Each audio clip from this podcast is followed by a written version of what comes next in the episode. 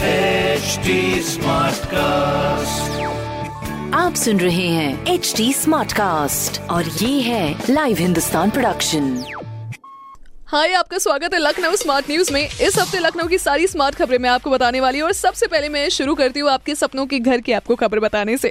कैसे? क्योंकि भाई आवास विकास परिषद की खबर है, जिसमें आवास विकास परिषद से ग्रुप में फ्लैट्स खरीदने वाली ऑर्गेनाइजेशंस और डिपार्टमेंट्स को फ्लैट्स की कीमत में पच्चीस प्रतिशत तक की छूट मिलेगी। तो हुए ना यार, आपके घर के सपने को साकार करने के लिए चीजें सस्ती हुई हैं आवास विकास परिषद में। दूसरी खबर है हमारी सफर से जुड़ी हुई, सफर माँ नहीं कोई और सफर से जुड़ी हुई ये खबर है, जिसमें अप्रैल से जुलाई तक सफर आसान बनाने के लिए लखनऊ और पुणे के बीच चलने वाली ज्यादातर ट्रेन के संचालन को बढ़ा दिया गया है, जिसके बाद अब लखनऊ से आने जाने का सफर होगा और भी आरामदायक, एकदम चिल्लिन लाइक अ विलन वाली सिचुएशन होगी। बट कुछ चीजों का ध्यान, मास्क लगाइएगा, सोशल डिस्टेंसिंग का पालन करिएगा और साथ ही साथ सैनिटाइजर का उपयोग करिएगा।